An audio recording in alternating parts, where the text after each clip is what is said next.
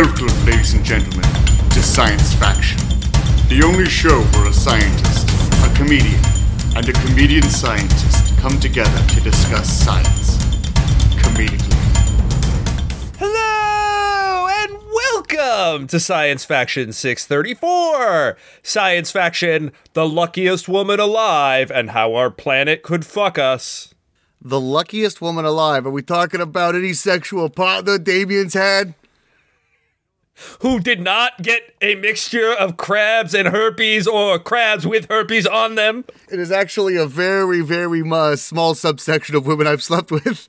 And mainly that was because uh, I, I think they just pretended to do me but stole my wallet when I passed out. But I'm counting, baby! It's a notch on the belt, baby! I have satisfied numerous women by having a heart attack mid coitus so that they could stop.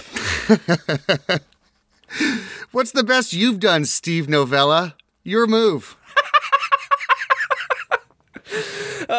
Oh dear, and if you want to beat up Steve Novella in the bed or the boxing ring, go ahead and check out our Patreon. Search Robert Timothy on Patreon, where you'll get another episode of Science Faction every single week. I'm picturing like Steve Novella losing his virginity as like him writing boobs on a calculator. Like, oh yeah, I remember when I lost my virginity.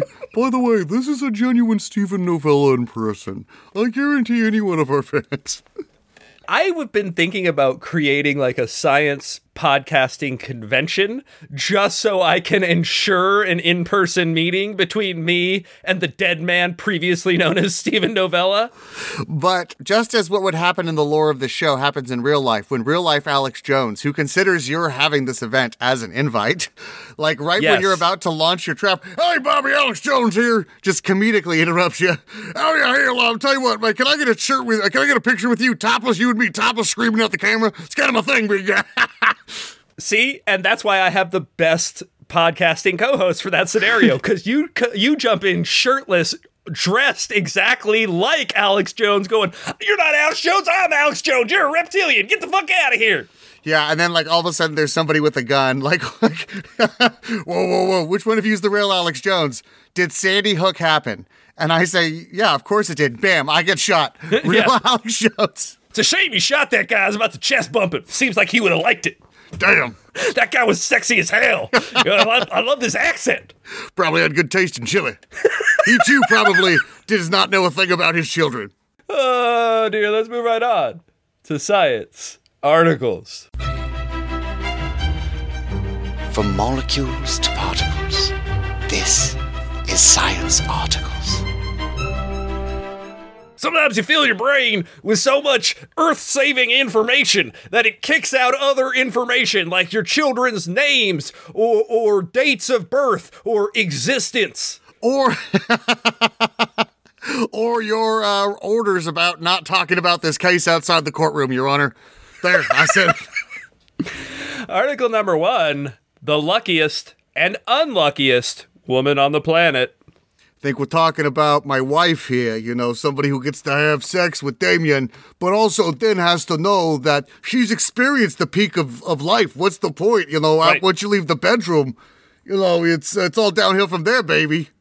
Yeah, it's like uh, it's like figuring out that your partner, your romantic partner, is actually as necessary to living as insulin, and then the the ennui that comes with realizing that you will die if ever separated from them.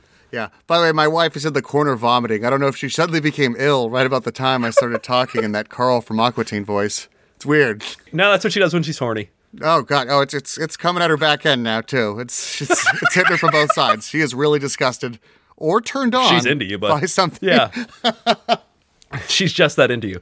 Uh, all right, so let's talk about this woman. This is a super interesting story about a woman who probably should have never been born. And that sounds like a bad thing to say, but I don't mean like morally or ethically. I just mean like scientifically speaking.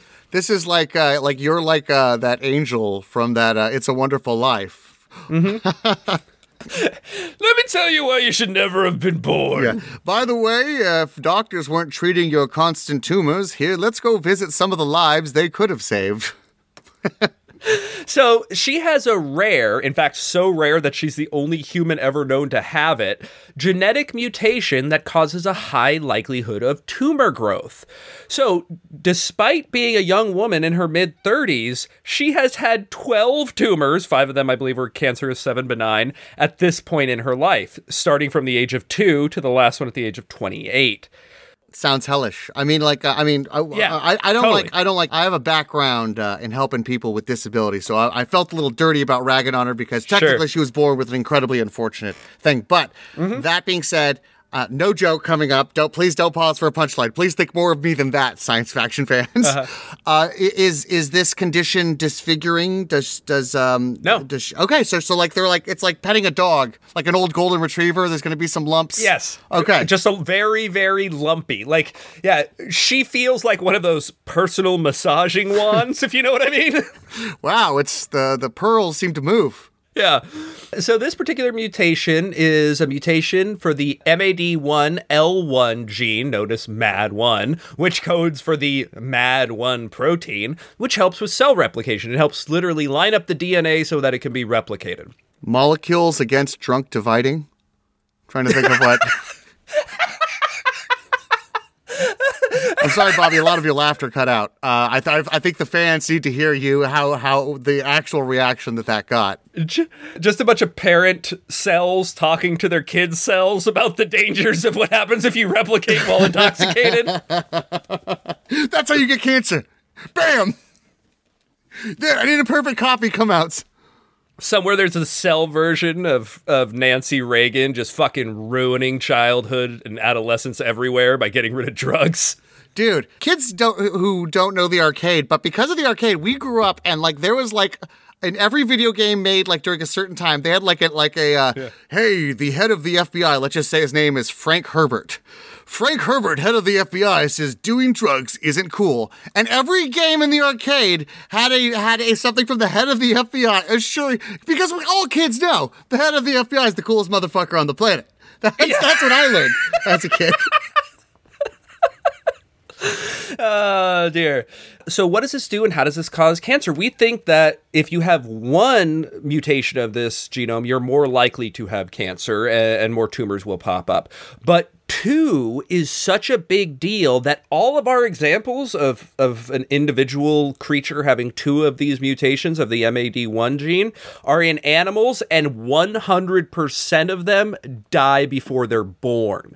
Meaning that the genetic mutation is essentially a death sentence, or it's been considered as such until this paper came out this week, which looked at the only known case of a human having, in fact, the only known case of any living creature surviving with two copies of this messed up MAD1 gene. Now, aside from you know the, the the tumors, is there a clean bill of health? You know, like uh, is there a tumor pressing on Oh, the spine? question. Right now, she is tumor free. The last one she had was about six, seven years ago. So she's been tumor free for a little bit. But the big deal is so one side, you could look at this and be like, what an unlucky person. She She's, you know, she got two copies of this bad gene and now she has cancer over and over again. But the reality is also what an insanely lucky person because she's the only creature in known existence to have these two copies of this mutation and still be alive. And the reason is because she has a totally unique and different immune system, likely because of this. So here's a quote from the article. In their analysis, the team found that the presence of cells with abnormal numbers of chromosomes kicked off defensive immune response in cells with the typical 23 pairs. These immune cells drive inflammation throughout the woman's body, and by spewing specific molecules and inflammatory substance, the cells may help the immune system spot and destroy cancerous tumors when they arise. This may explain why the patient responded well to cancer treatments, including chemotherapy, radiation, and surgeries, the team theorizes. End quote. So basically, what they're saying is her immune system uniquely is able to recognize these cancerous, precancerous cells and get rid of them in a way that if it wasn't doing that, she would have died just like every other creature we know of who has this double mutation. But this leads to something that's like an even bigger question. She has the Hulk's immune system. I think that's the most important. Yes. She has like the Captain America of immune systems. That's fucking amazing. Yeah, you almost want to say like the Wolverine immune system, but I feel like there also could be a cancer element of that. Basically, yes, she has this supercharged immune system, and the reason that's really interesting is this could be the cure to other people's cancers. People who don't have, you know, the double mutation, they just end up getting some regular cancer, just a normal cancer. They don't necessarily have that predisposition. If we can find a way to tweak those people's immune system to behave like this woman's immune system, those cancers become instantly much more survivable. And we know that because this woman is still alive with an otherwise fatal cancer condition. Now, would we go in there with like a CRISPR gene, like like take her blood Could sample be. and cut out the cut out what we need? Could be, or maybe it's immune system training. Maybe it's monoclonal antibodies. Maybe we gotta go in there and you know get. Maybe there's a vaccine, like a cancer vaccine, and we can get her their immune system to recognize and start swapping. Who knows? Like that's the next step. We obviously have to figure that out. But the fact of the matter is, this is how certain scientific advancements will come about. Is we find this one in a billion freak, in this case, one in eight billion freak, that has this insane genetic mutation that might help the rest of us live different lives. That might help infirm people be, be uh, get over sickness. That that might be the end of cancer. You know, these type of things are incredibly exciting because that that one off, that case of that person who should be dead but isn't, might be the way that we find to keep millions of people who should be dead alive. So she's kind of like a, I mean, the the analogy isn't perfect, but a Henrietta Lacks type, somebody who's. I was going to use this. Yes, Yeah. exactly. So for those of you guys who remember Henrietta Lacks, somebody who uh, you know developed a, a uterine cancer, uh, or it might have been cervical, and, and when the when they took a sample of it, that was the only known you know cancerous cell to be able to be grown in a lab, and basically led to the modern oncology movement and the ability to treat and look at and diagnose cancers and do all this stuff in the lab because we can grow the cells, and it all came from one woman who had a mutant cancer growth that otherwise we would not have the progress in in oncology we currently have. Well, I'm sure she was compensated by the scientist whose career benefited from her uh, fairly, and I'm sure she was looked at as a human by those same scientists.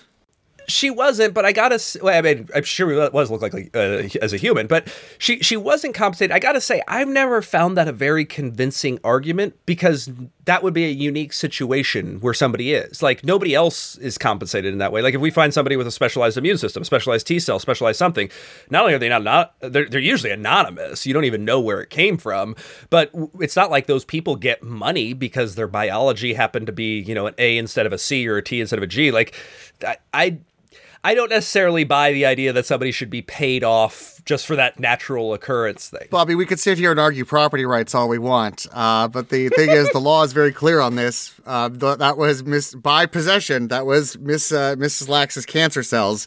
Uh, they were unlawfully obtained and ca- and held on no, to. they were they were lawfully obtained. Yeah, it was believe. it was, believe uh, it was an unsigned warrant. Uh, the scientist kicked in the door. He's got a judge who would uh, who would bless anything. Uh, by the way, I wanted to go back when you talked about like that she, that she was the only going back to the previous case, the non Henrietta Lacks case. Uh, Yeah. that uh, she was the only person who had survived this this horrible uh, disorder in, in any species. I pictured just like a ton of. Uh, you, remember in Akira that can, when Kaneda, the bad guy, kind of expl- Yeah. like turns into. I Yes. picture that like like all of them t- eventually turn into this uh, this Akira beast. just a giant tumor mound.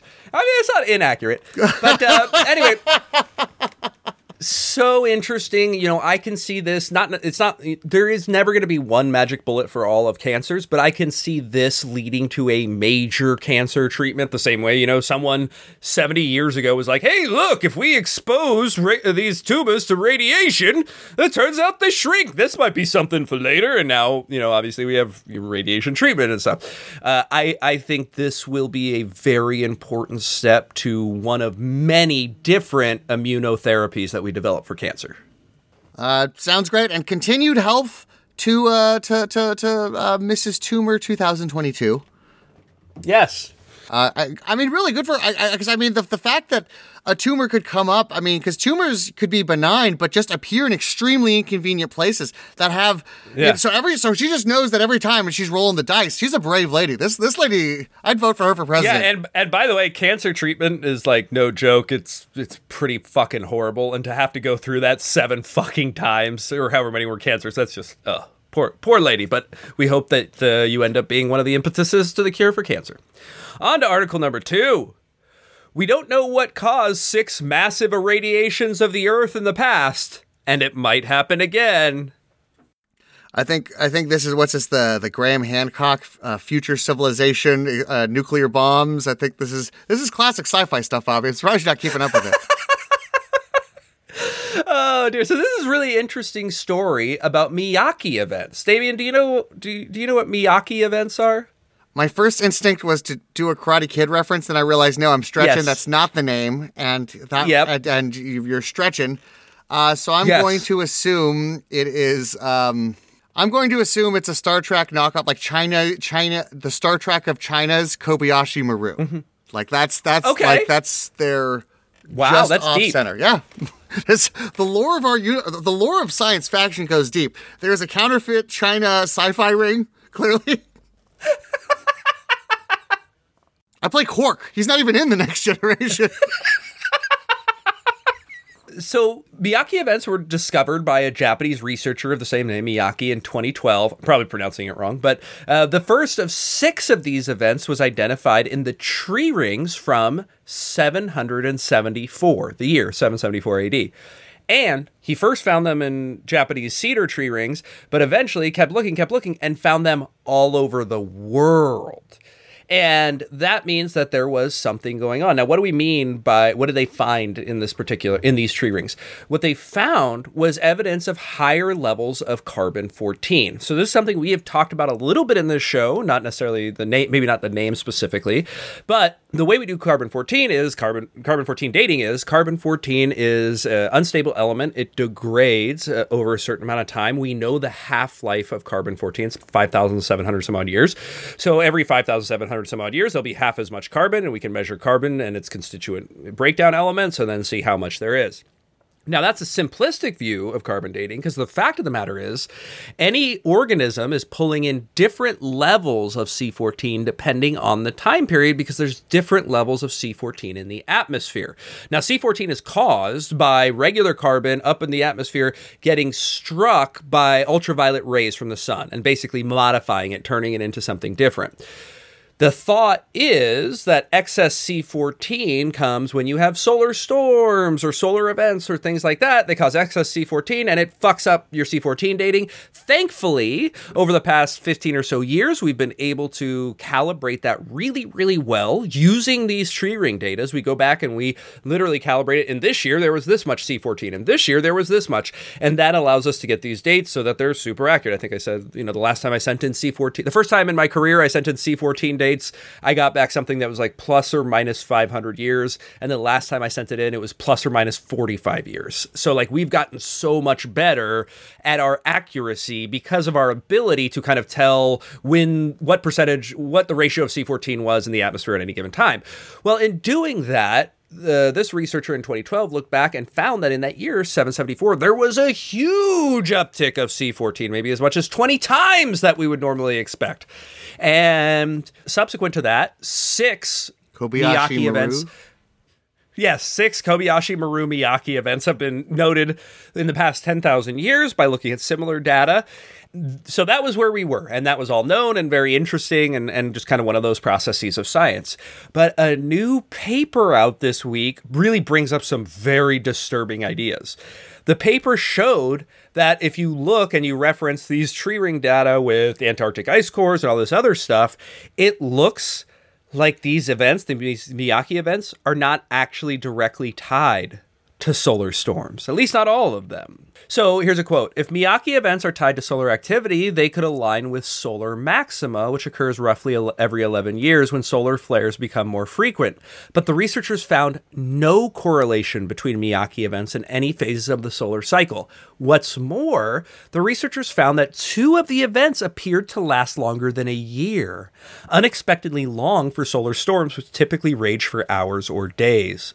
And if solar flares did cause the events, then trees near the poles, where the Earth's protective magnetic field is weaker, should contain higher levels of Miyake event radiation. But the researchers found no such trend. This is really interesting because what it says is hey, there was an interesting thing we discovered in 2012. We've since discovered a few more of them. We thought we knew exactly what this interesting thing was, and it turns out we were wrong, and now we have no fucking idea. Let's see. Okay, let's do some brainstorming here, Bobby. I mean, sometimes you know, for uh, uh, you know, like uh, just as the Hubble Space Telescope was was not fixed by a NASA scientist, it was uh, fixed Uh-huh. by an engineer who just was struck by brilliance. What could cause on this podcast? Because we, as we know, we are PNAS's number one uh, Uh-huh. Sure. Mm-hmm. required leading, required reading and listening. Uh, what could it be? What could cause such a, a, a higher? My first thought was uh, something that I I keep in the back of my mind as one of my great fears. I have like prions, people not using their turn signal, and gamma ray bursts. And I think gamma ray bursts would be a possibility. That is a ton of energy hitting the atmosphere. It certainly could. You know, cause some carbon 14 emissions. I- did some backup research when I talked. This is a fucking terribly interesting articles. I was like, oh man, I gotta figure this out. And I went back and looked it looks like the evidence that we have, the trace evidence that we have of these Miyake events, they don't quite co- coincide with what we would expect from gamma ray bursts. Also, gamma ray bursts wouldn't last for a year. So, like, all of that kind of takes my leading hypothesis out. And, and frankly, I don't know. Maybe it's solar storms that aren't correlated to those particular, you know, solar events. Maybe there's something we're missing in all of this. Or, yeah, maybe aliens are coming in and fucking hitting us with radioactive weapons or something. Who knows?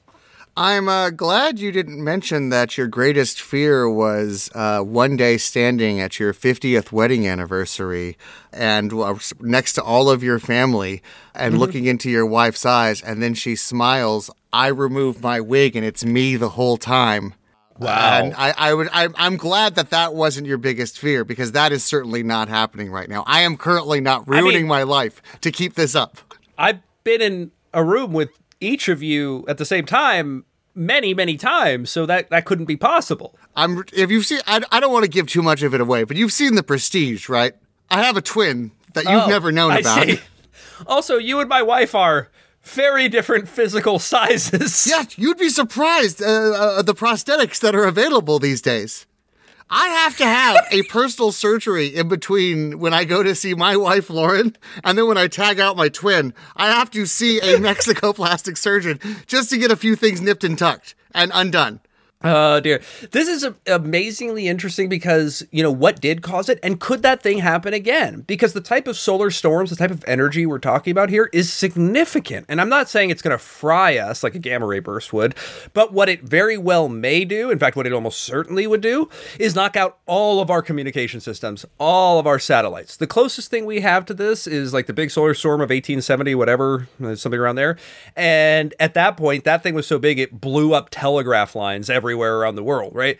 That was when telegraph was the most technologically advanced thing we had. Now imagine when you have cell phones and computer lines and fiber, like just everything that we have is going to get fucking fried in the big enough solar storm. So if that happens, and that would that happen to the whole planet or just one side of the planet? It depends how long it would last, I guess. You know, if it lasts for a day, then it would be the whole planet. Uh, now, would that uh, knock us back to the Stone Age? In that, um, I mean, because think of it this way: if we if we were to even just repair the internet, we have to build the comp- we have to build all new components. It requires electronics, and like like those weren't made artisanally by no, hand. for for a few reasons. One, it's not like we would lose bronze or steel, so we wouldn't go back to the Stone Age for that reason alone. But secondly, you piece of shit. the disruptions we're talking about are usually to things like transformers in the power grid system because those can be overloaded and blow up and stuff. There will be some probably personal electronics that get fried from it, but for the most part, it, the situation would be that the grid would go down and it would take us a long time to put the grid back up just because those transformers are pretty hard to make. Like, as somebody who works in a lot of like energy projects and stuff, when a transformer goes out, oftentimes they'll be back on on back order for like three months before you can get one. And so what that means is like.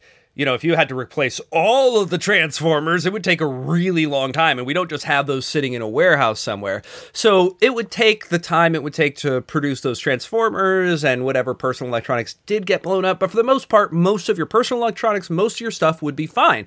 I actually see an event like this as ending in a lot of people using home batteries and solar and the stuff we wouldn't need transformers as a part of that we have lying around. We have solar panels in warehouses. We have Tesla power walls in warehouses. We could install those tomorrow. We don't have the transformers. In fact, an event like this might actually change the way we do power distribution in grids and might make us more, you know, individually reliant on self-produced power. Uh, is the situation I was talking about where basically all uh, electron is that like a global EMP type situation? Even an EMP is this would be like an it's basically a similar effect to an EMP. It's it's not an EMP, but it, you you could say it's a similar effect. What you're causing is excess electron flow across wires, and and that would blow out same thing it would blow out transformers and stuff it's going to shut down the ability of electronics to function at any given moment but it's not going to destroy all Okay, electronics like, it's an action movie. I'm flying my helicopter away. I still I die because the Yeah. EMP goes off. Right?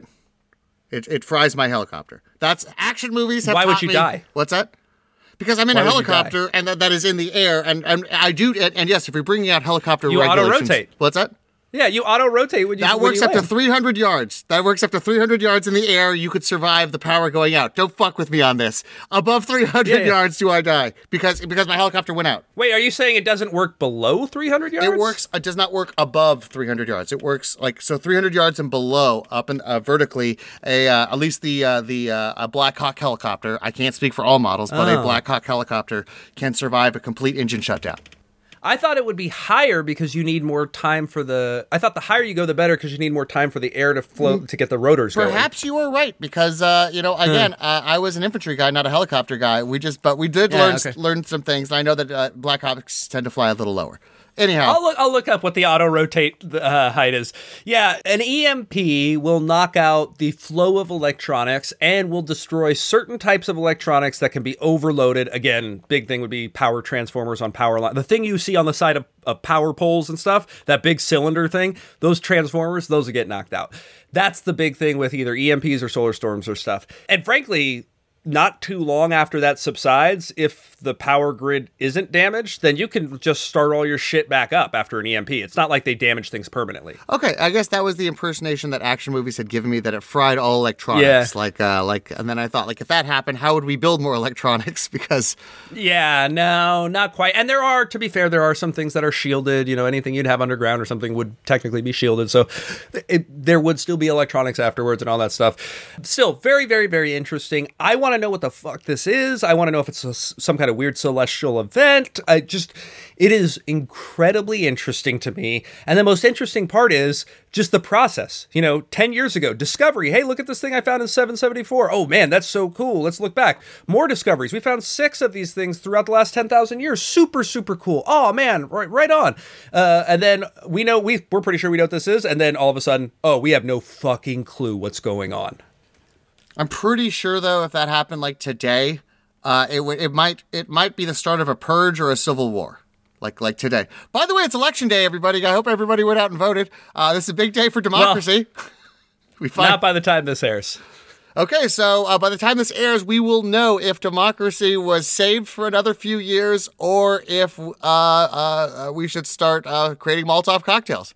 So, uh, fans, go ahead and write into us about either your favorite Molotov cocktail recipe or what you're going to do with the few years you've bought left for democracy. Oh dear, thank you, audience, for coming back for Science Faction 634, where you learned all about the luckiest and unluckiest woman on the planet, and how we have no idea what caused six massive irradiations of Earth in the past 10,000 years, and why it might happen again. Thank you so much for joining us, and come on back next week for Science Faction 635. Actually, I think the luckiest unlucky woman on earth is my ex wife, who's very happy right now. God damn it. I didn't own anybody, did I? I just owned myself. You've been listening to Science Faction. Wait, that's not right.